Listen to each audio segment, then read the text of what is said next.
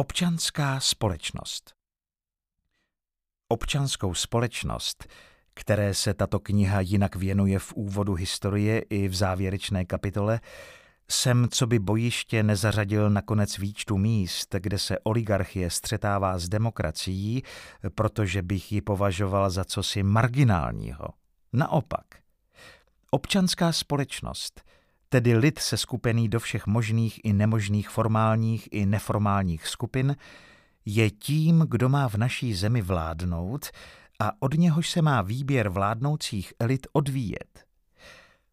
Pokud za mnou v pozici právníka Nadačního fondu proti korupci přicházejí lidé s určitým problémem v hospodaření obce, kraje nebo úřadu a ptají se, co bychom mohli proti tomu jako běžní občané dělat? Vždyť to drtivou většinu sousedů nebo spolupracovníků nezajímá a jsme na to jenom my tři.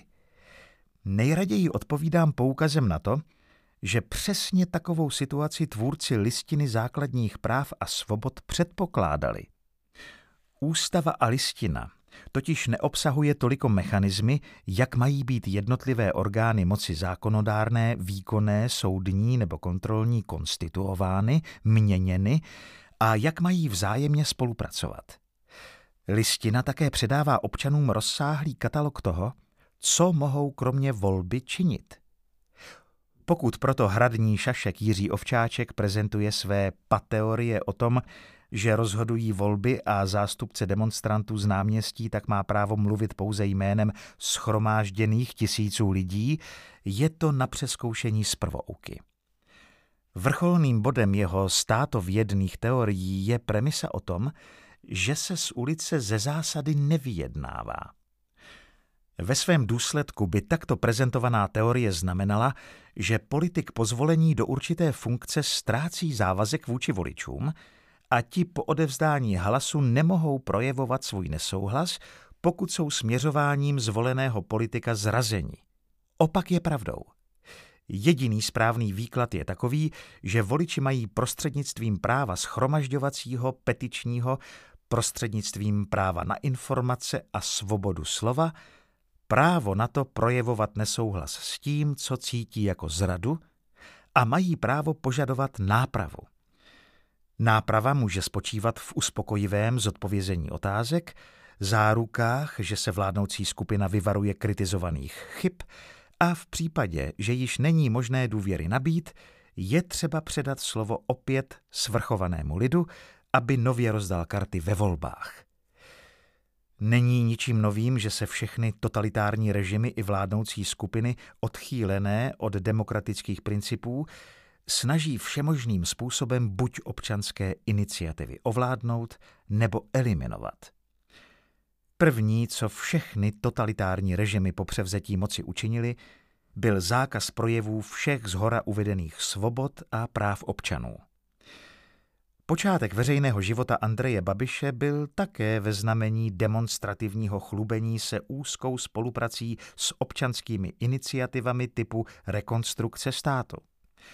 Na ministerstvu financí byli zástupci protikorupčních organizací velmi častými hosty. Koneckonců Lukáš Wagenknecht se stal zpočátku pravou rukou ministra Babiše. Tehdy jsme byli ve fázi snahy o ovládnutí této skupiny iniciativních lidí. Spolupráce ovšem mohla fungovat do bodu, kdy jsme se ideově začali rozcházet. Po volbách 2017 byly vydefinovány mantinely demokratického vládnutí a vláda Andreje Babiše je začala porušovat. Následně všem váhajícím nevládkařům došlo, jak byli podvedeni a že jejich kredit byl jedním oligarchou zneužit. Počaly proto demonstrace, které požadují vysvětlení některých kroků a v důsledku absence tohoto vysvětlení a poskytnutí záruk k neopakování zrad k odstoupení viníků zjištěných porušení mantinelů. V tuto fázi proto oligarchové přecházejí do fáze eliminace nepohodlných iniciativ. Na to existují staletími osvědčené mechanismy. Zůstaneme-li u terminologie bojiště, přicházejí ke slovu vyzkoušené zbraně.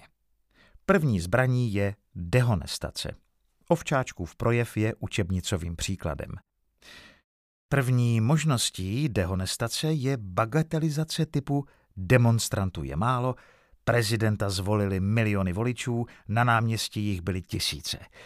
Pochopitelně lze vždy počet demonstrantů o řád snížit a tak význam projevené vůle ještě více umenšit.